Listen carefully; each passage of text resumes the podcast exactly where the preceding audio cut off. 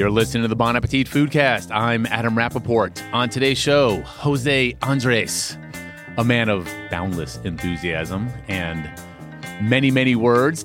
Jose is the James Beard award winning chef of such restaurants as The Bazaar and Minibar and Jaleo. And on today's show, Andrew Knowlton and I sit down and talk to him about how Washington, D.C. has kind of suddenly become one of the most vibrant food cities in America. And we get a bit into uh, food politics, a subject of which Jose is very passionate about. So let's do this. Here is Andrew and I and Jose Andres.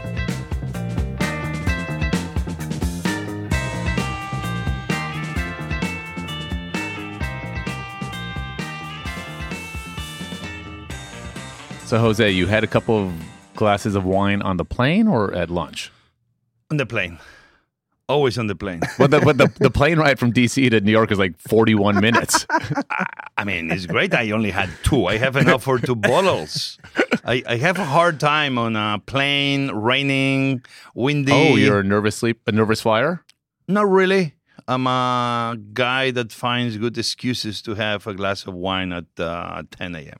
See, Knowlton, wouldn't you You're think my hero, Jose. wou- wouldn't you think that he'd be very discriminating about the wine they serve on the on the shuttle from I don't, DC? I don't think that's in Spanish DNA, is it? There's no such thing as moderation. If you're going to do something in a plane, 10,000 feet up in the sky, This is- this sounds like is it's a go- gla- is a glass of wine or a Johnny Walker or anything else. Okay, so we got a lot to talk about. Um, the first thing is, a couple months ago, we're getting ready to do our best new restaurants issue in America, and Andrew Knowlton here comes to me and he says, "All right, you, this might sound a little crazy, but I'm about to name." Washington D.C. the best restaurant city in America, and I was like, "What the what? That's that's banana pants." Adam hadn't been out to eat in DC since 1989, though, just for the record. That's true. The last restaurant I went to was when Jaleo opened in 19 like what was that 93? 93, Yeah, March, April. I, went- I took I took a date there. Like in probably this probably would have been June '93. So we can say that uh, the choosing of Washington D.C. is rigged because we know that you have a very big love for Washington D.C. You are like you and like, only having Andrew supporting that was Yeah, like, yeah. okay, he's making my life easy. So, well, talk to us. How much has the city food scene changed since you opened Jaleo in 1993? So uh, amazing what uh, DC has become. Um, we we need always to remember before 1993, because when I arrived at town, we had people already like the amazing, the unique Jean-Louis Palladin. I mean, without a doubt, one of the top three French chefs to arrive to America. Yeah, but no one in Washington D.C. really knew he was there. Besides, Barely. besides the very very wealthy who would go to Watergate. Also, his restaurant was in Watergate, which is like, wait, what? But imagine what he did, and this is the stories we need to be telling.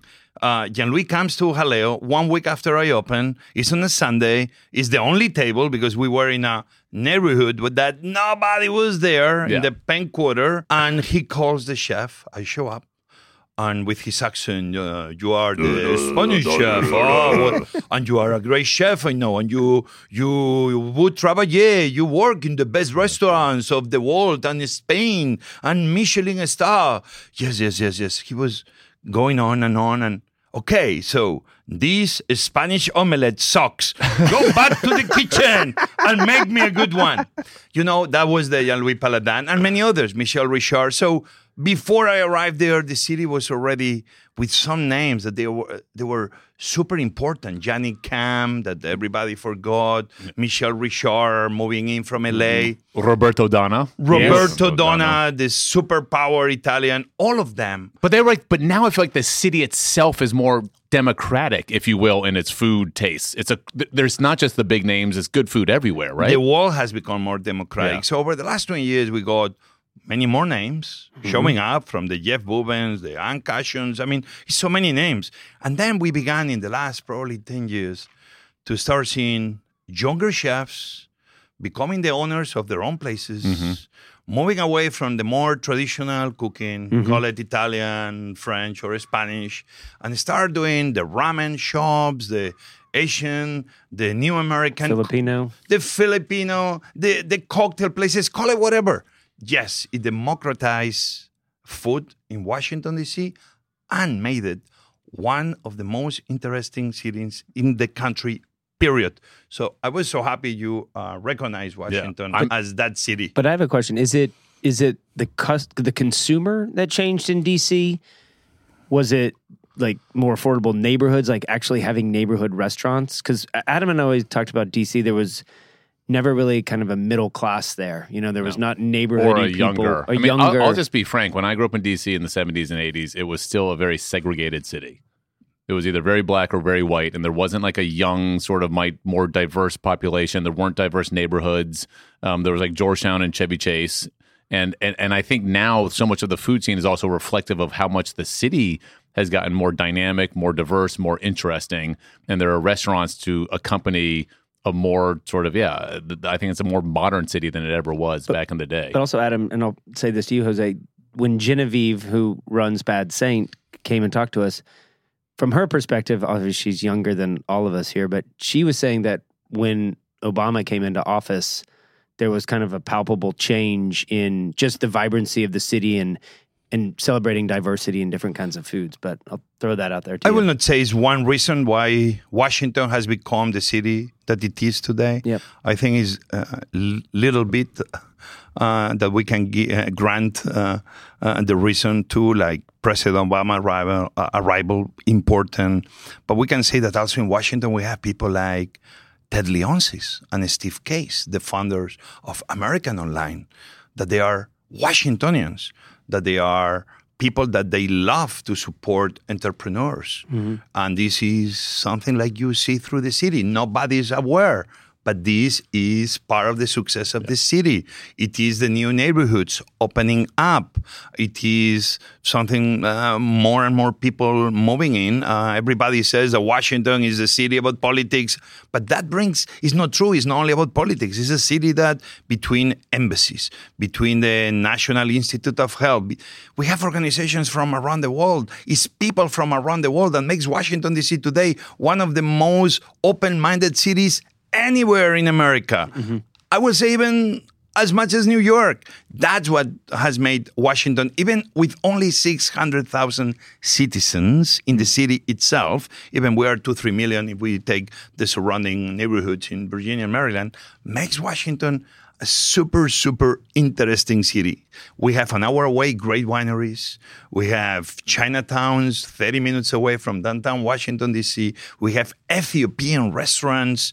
Obviously, we have everything else. But Washington as a city today, you were so smart in naming it because you saw what maybe others were not seeing. I've been saying for a long time, Washington is as good as any city. But there was And a- yeah. you giving this this recognition to Washington is only doing the merits that even a small city like Washington has the power to become Yeah. a super interesting food city. But I think what- it's interesting what you brought up, uh, the type of restaurants that have been open in there recently, and it also gets back to entrepreneurs.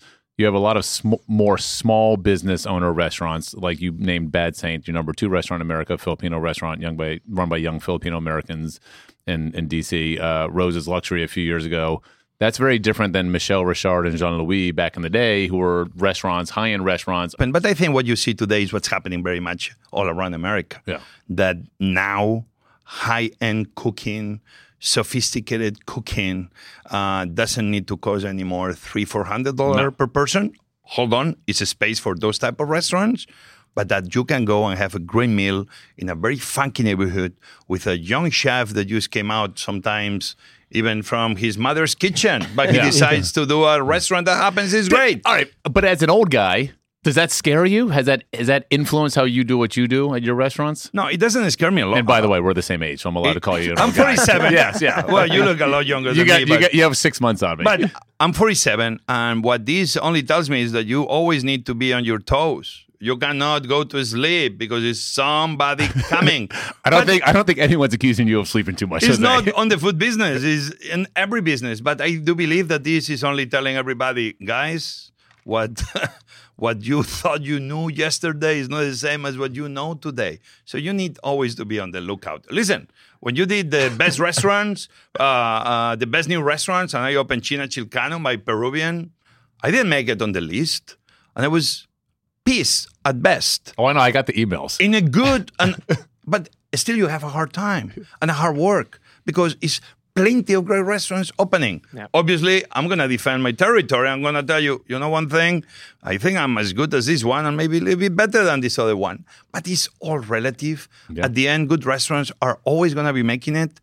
And the great thing is that is so many restaurants to choose from Oh, in it's amazing. Washington and across America mm-hmm. that this is only telling me that our business is really, really becoming a more interesting one because oh. everybody keeps saying, I'm unhappy with what happened before. I want to do new things and I want to challenge anybody else. And that's what the young people are doing now. They're challenging everybody and everyone. And so, listen, welcome to the competition. That's what Yeah. America is in the Uh, 21st uh, uh, century. I do, yeah, I believe food's better now. I mean, it's light years better than it was 10, 15 years ago across the country in the small cities and big cities. And, and also, I think the competition is good. So It makes everyone better. But yeah, but I think what Jose, I mean, he, we're talking about people that own one restaurant. And Jose, how many restaurants do you own now? 20 something. 20 something. but what's interesting is something you did very intelligently is not just stick with kind of the traditional fine dining, but beefsteak, which is kind of your fast casual place. What's your hope about that? I guess why did you do that? Did were you eating health more healthfully and you know, tell us about that. Well, long story short, I, I, I, love vegetables more than anybody can imagine. I really love the, the, the first green peas when they're tiny. Uh, and I love the first morels and I love leeks. I am, uh, I know, like to you, uh, vegetables is what you will see me eating most of the time. Uh, in restaurants when I go to Spain, in the seasons, or in my home. I have a little farm in my house. Uh, my wife has plenty of family recipes. Uh, my restaurants, without realizing, like Zaytinya, my Greek restaurant, the menu is so full of vegetables. It's not like we are vegetarian. I, I don't like those kind of stereotypes. Oh, it's a vegetarian restaurant. No, it's a restaurant that serves vegetables. To me, it's a difference. So one day I, I, I thought, I mean, I think what America needs really is to be providing, especially the youngsters, opportunity to eat vegetables outside home, which every day becomes more and more difficult. Take a look at what our supermarkets is. Only three percent of the supermarket is dedicated to fresh foods. God, and I thought, I- I- let me do a fast food restaurant Yeah. where only vegetables will be at the heart and center of the concept, and that's what beefsteak is. What, okay, but what about um, your restaurateur? How essential is it for a restaurateur today, like yourself, to have a fast casual concept in your portfolio? Because you're seeing it more and more among successful big name chefs. Like, it's uh, t- can you talk about that? Well, listen, Steve Ells very much we can say was the first chef trained that after leaving the CIA, he went and he opened Chipotle. Heard of it? And I congratulate because Steve Ells really was the one that revolutionized Yeah. that we can serve better food to the masses. And still, I do believe he has a lot more things to do in the years to come. Then we saw, obviously, Shake Shack, a restaurateur that opened one restaurant, a burger place that has become, wow, a sensation. Now he's worldwide, and who knows? McDonald's probably is already looking over the shoulder saying, what's going on here? I- I would be, That's yeah. a good thing. Now we see more young chefs getting into the realm of fast foods, Mm-hmm. of trying to serve the masses. Chefs like me, at the end, we are very few. We only feed the few. And I do believe that we have, we need to have more chefs and food people to be involved in feeding the masses. Well, how do you do that? How many beefsteaks are there now? How many do you think there can be two years from now? What's the game plan? Right now we have six, probably we have four or five more signed. Some of them we didn't announce yet. I think by the end of next year to 17th, we will have between 12 and 15th. And then there is a moment to be saying, are we going to make it to 100 to mm-hmm. 200? We'll see. Now I'm going one by one. I'm trying to make sure the concept is likable by What many. ha- when someone asks you, they're sitting next to you on the shuttle, and you tell them about beefsteak with over a glass of wine, uh, and they ask, "What is beefsteak?" What do you tell them? I always tell them the quick thing is just making vegetables sexy. It's only to tell them that vegetables is not something. But they say, well, I say, what kind of restaurant is it? What do you say? Ah, it's a it's a It's a fast food restaurant where we showcase vegetables at their best. It's, Okay. it's a concept that we cook the vegetables fresh in front of you, not like every other fast food restaurant that the food is being cooked somewhere else, thousand miles from where you are. It's a restaurant that use brings very often uh, the best foods from farms that they are not too far away from where they are produced. Sometimes they are produced above in your rooftop. Beefsteak at the end is the restaurant that America needs today, which is simple food, not a chicken uh, breast tofu base that looks like it's been grilled. I think foods need to be what they are. Not Yes. trying to create foods that are fake and taste like fake and, and, and they give you hopes of a better world. No, foods need to be what they are. And that's what beefsteak is. Just making sure that vegetables are respected for a change. I think it's interesting, Jose, like making food to the masses more accessible because your restaurants are expensive. The restaurants that we go to a lot of the times are expensive. Do you remember when Rick Bayless did uh he did that thing with Burger King where he was consulting on their menu and he got raked over the coals. How could a chef go and do this partnership with with Burger King? And his argument, which didn't work out, but is I, I only reach so many people through Top, Topolo or Frontera Grill. I can reach millions through fast food. And, you know, fast forward 20 years, and now you have all these chefs who are kind of getting on this movement and I think uh, changing the way people eat, hopefully for good. Uh, I think it's very easy used to criticize a chef that decides to partner with a super super big corporation. Uh, I'm not going to get into that. Already, this is all business. What yes, I can say is that chefs, we need to be thinking about this. Who do you want to feed America? A clown or a chef?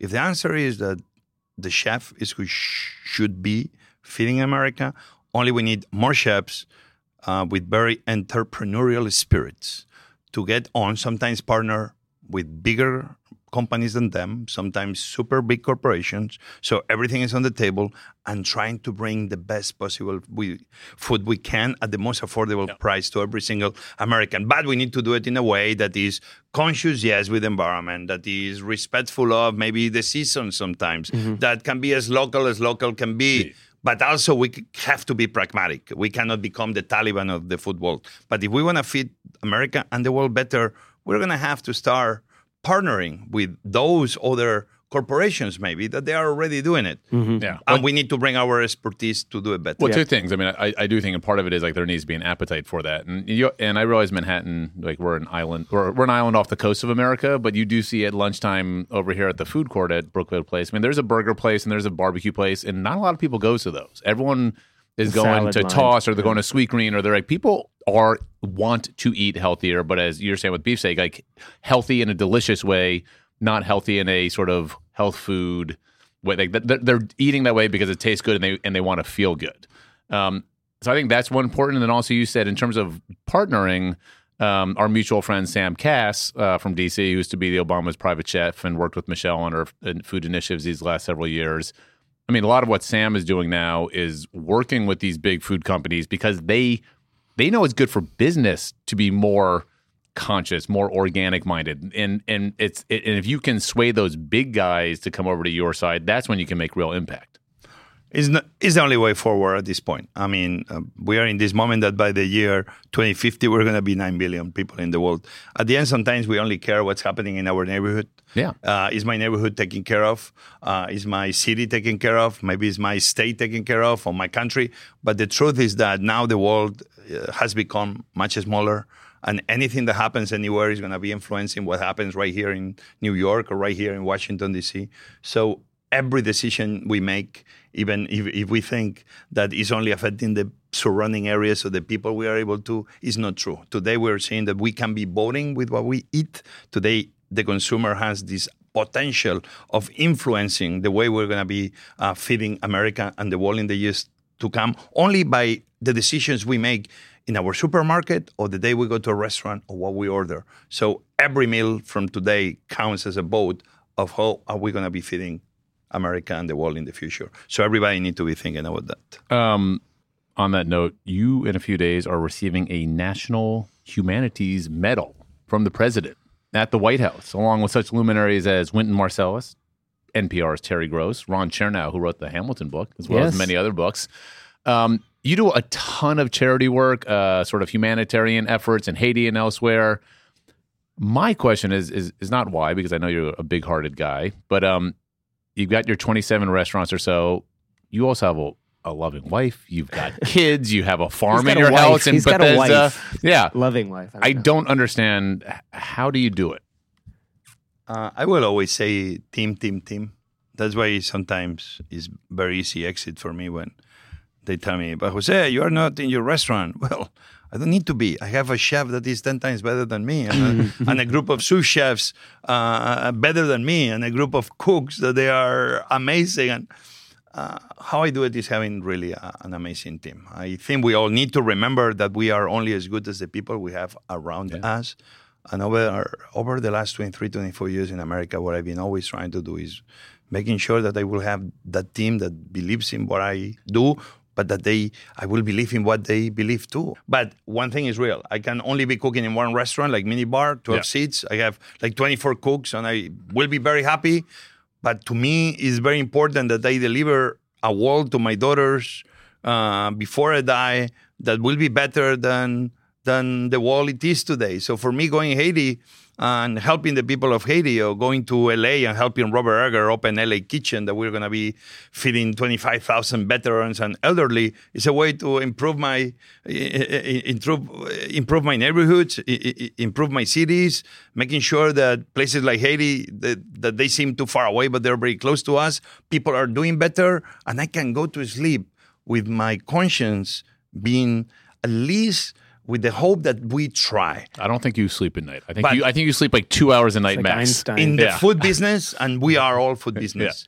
Unfortunately, we cannot only be having fun and drinking champagne and great caviar. Yeah, but you do that too. That's what I don't get. I you do that too. all that.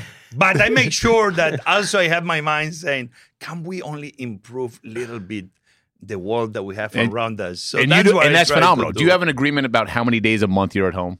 What do you tell your wife and daughters? I negotiate. I negotiate, but I take my I, ne- I take my breaks in summer. But then summer is where I meet friends and family, and if it's work, they come to me instead of me going to them. So it's kind of organizing your life in a way that fits you. Wait, Jose, was there was there one time where you went from being just just a chef restaurateur and being turning into a humanitarian? Was there an event or one thing that you're like, you know what, I got to do something else besides?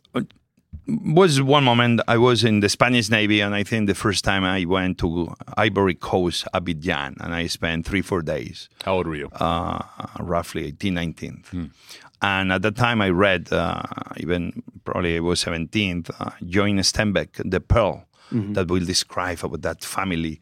That, that, that, that they were, were, were, were super poor and were uh, fishing for oysters and hoping to find the, the pearl was the only way to move forward. I think those two events is what told me we can do something else. When I arrived to Washington, D.C., I met Robert Egger. To me, the biggest humanitarian we have in America with a very clear idea how to improve our cities through the power of food. I joined DC Central Kitchen, and since then, I've never looked back. I've always been next to Robert Egger and, and knowing that if we think about food beyond the enjoyment that we have in a party and in a restaurant, mm-hmm. and we see that the power that food has to become an agent of change, we can all have great, amazing restaurants, having a great time cooking a barbecue in our home, but at the same time making sure that our neighborhoods are doing better because food justice is around the corner, whatever food justice means.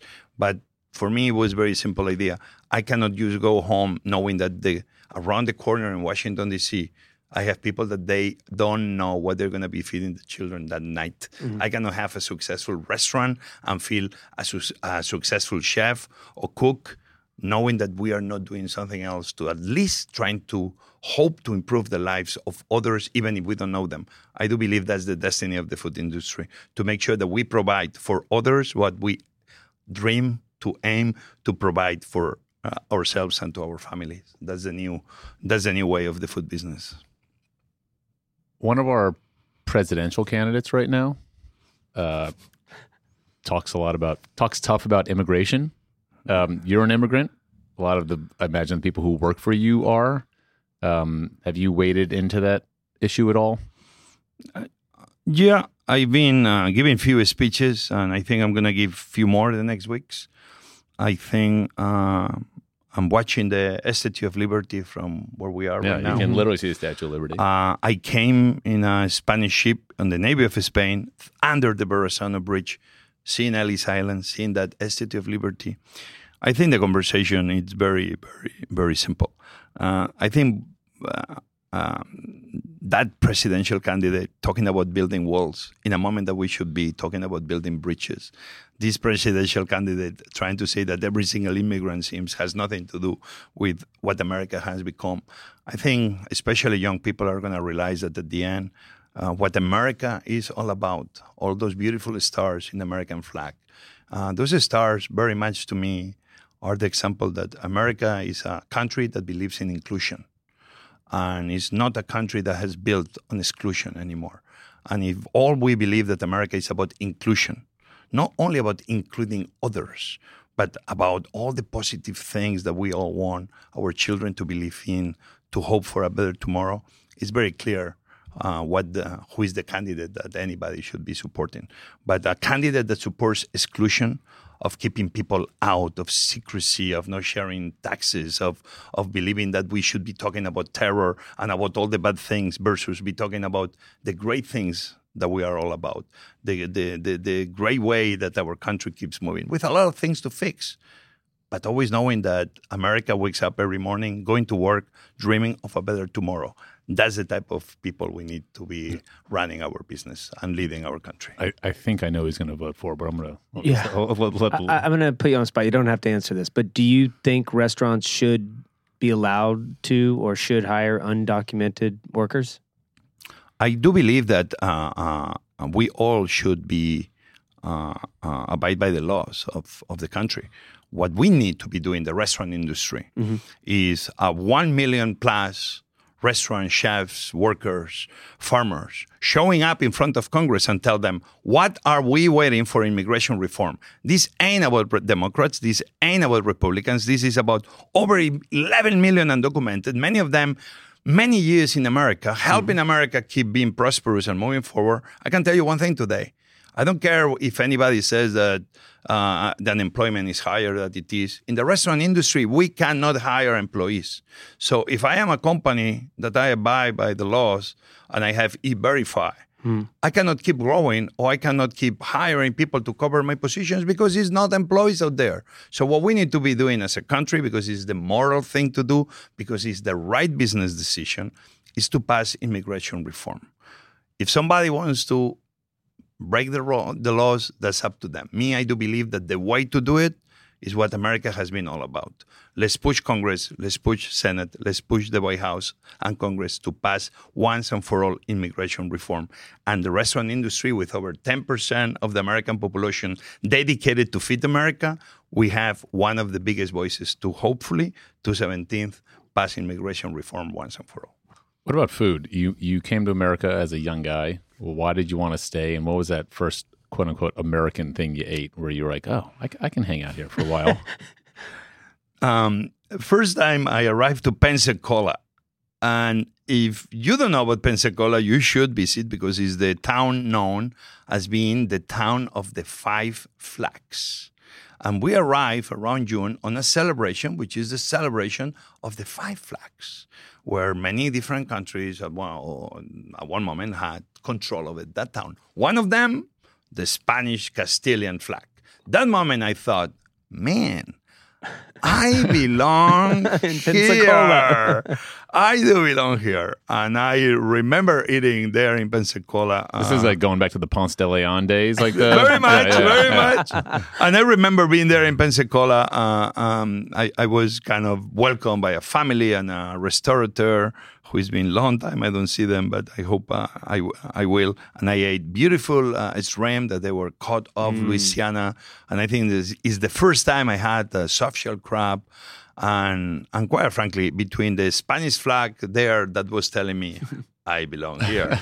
and those foods, I think, is is for me. Since I arrived, I, I have uh, a firm belief that I, I, I told myself I'm gonna come back And after I finished my military service, um, I came back, and I came back to New York. And quite frankly, uh, I know I'm very proud of my Spanish heritage, but inside me, I even with my accent, I, I believe uh, my destiny was always to, to, to end here in America. I really love the States. It has given me a lot.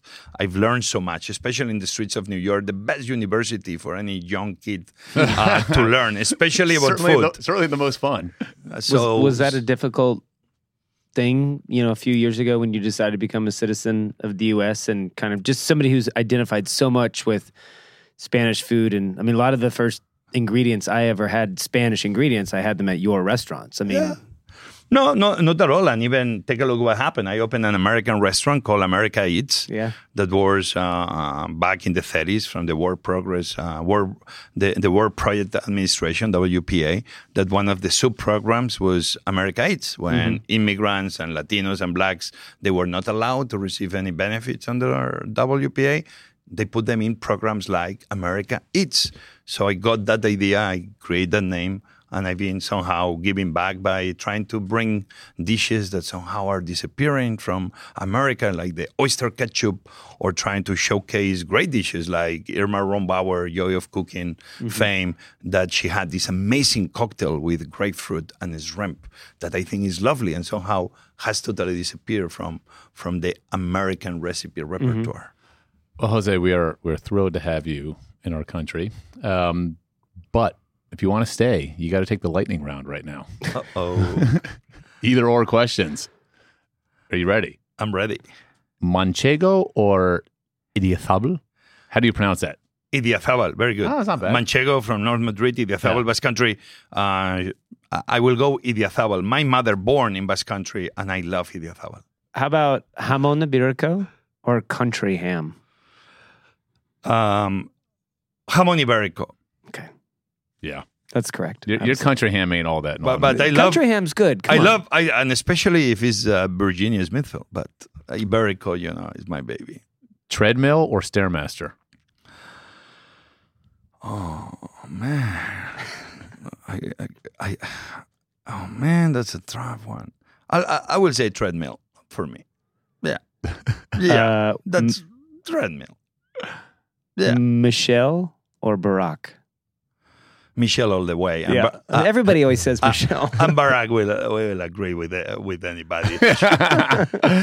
Fitbit or Apple Watch. uh, uh, I will go with. I've been thinking about it. Uh, I think I'm gonna end going with Fitbit, but I don't like to carry anything on my wrist, so I need it uh, to be on my pocket. Um, I like this one. Uh, vermouth or gin tonic. Gin and tonic, people of the world. Gin and tonic. What, how, what's, how do you how do you make the, yours? If the gin is from Spain. so how do you make your gin? If I'm coming to your house and you're making me a gin Let tonic, me tell you, everything is about proportions. Obviously, Okay. uh, I mean, my restaurants all sell a ton of gin and tonics, but they the proportions are very important. It has to be one part of gin, three parts of tonic. If you put more quantity of gin and becomes more alcoholic, it's not the same Mm. So what kind of gin and what kind of tonic do you prefer? uh, is one that you don't find easily in America, but we are trying to Mm. solve this issue. Is from south of Spain, Puerto de Santa Maria, in the Sherry region of Spain, and it's called Rives. R I V is a Victory E S, and they have Rives Especial Triple Distill. is astonishing. I Mm-hmm. love it. It's my favorite. And what about the tonic? Uh, tonic, I've been a big fan of uh, Fever Tree Sure, Mm-hmm. sure. uh, for a lot of reasons. But now also in the same Puerto de Santa Maria next to where they made the gin is a new tonic that is going to be showing up in America and it's called Indi. And I think it's going to make it very big. All right. Well, and the last question in terms of what and what do you do in terms of garnishes or whatnot? Ah, always my favorite lemon verbena. You get the Lemon lemon verbena, verbena fresh, you smash it between your two hands, you put it in, gets the citrusy flavor without being lemony. And to me, it's like uh, the best gin and tonic. You you ever, can you ever No, do this? No, I don't think so. I mean, I've been to Barcelona where or Madrid and had the gin and tonic bars, but I don't think I've had lemon verbena. because we, you and I, we need to go on vacation together. Okay. In my home, in my vacation home, um, we always have plants of lemon verbena that they grow wild in Just spring and and summer, only for gin and tonics. Uh, patatas bravas or croquetas de bacalao? I'll go patatas bravas all the way. It's, it's like the perfect snack. Everybody So likes good. patatas bravas. Uh, I like this one. Razor clams or regular clams? Uh, razor are razor clams are unbelievable. Yeah, I've be, I've come really. I just love when you go to restaurants now. They kind of do them ceviche style, sort of chopped up on there. Razor clams are, especially if you are lucky to go to Finisterre, which is this tiny, tiny fishing village northwest of Spain in Galicia. And you are able to go, like I've done, almost to scuba dive for them. Like you go down and you pick them. Oh my God, those those razor clams are to die for. They're worth a trip. All right. Uh, Tempranillo or Garnacha? Well, I, I just came back uh, from from Spain, and I was with my good friend Alvaro Palacios. That probably is the the winemaker. Some people will say of Spain, young. Is that Uh, is he pr- pr- Priorat? Is that where he was? Or He's in Priorat, but his family owns a lot of wineries in in Rioja. oh, okay. And he took over many years ago after, Okay. unfortunately, his father died. He's a guy that, besides a winemaker, he likes to bullfight. He, he, da- What do you he mean? dances. He personally likes to bullfight. He does Oh, bullfight. He doesn't kill the bull. He bullfights. He, He dances is. flamenco, but he he has a nose and a, so he found this kind of uh, vineyard in in in Rioja. Rioja is known by Tempranillo, Yep. but he got this one that only has Grenache, and he's about to be releasing this wine that I think doesn't even have name. That is 100% Grenache from Rioja. When people start drinking this wine, their life are going to change forever. DC or Bethesda? I I love Washington D.C. All right, last question. I'm sure I know the answer. Uh, butter or olive oil?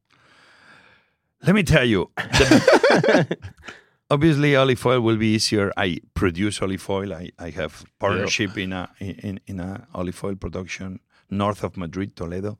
But to me, the best mashed potato in the history of mankind is when you, for every kilo of potato, you are able to put there 250 grams of butter and a quarter, a, a, a cup of olive oil. And if you are able to Ooh. bring bring butter and olive oil together, Together. You achieve the ultimate mashed potatoes, my friend. I will not go any other way than with both together. Why? Because the world will be better if we are able to be bringing things that they seem so different together. And if we do it together, everything always ends tasting and being better. I think you need to run for office, Jose Andres. uh, only get my accent uh, a little bit better so people really understand what I'm trying to tell them. All right, thanks so much for joining us, Jose. Thank you for having me. Thank you.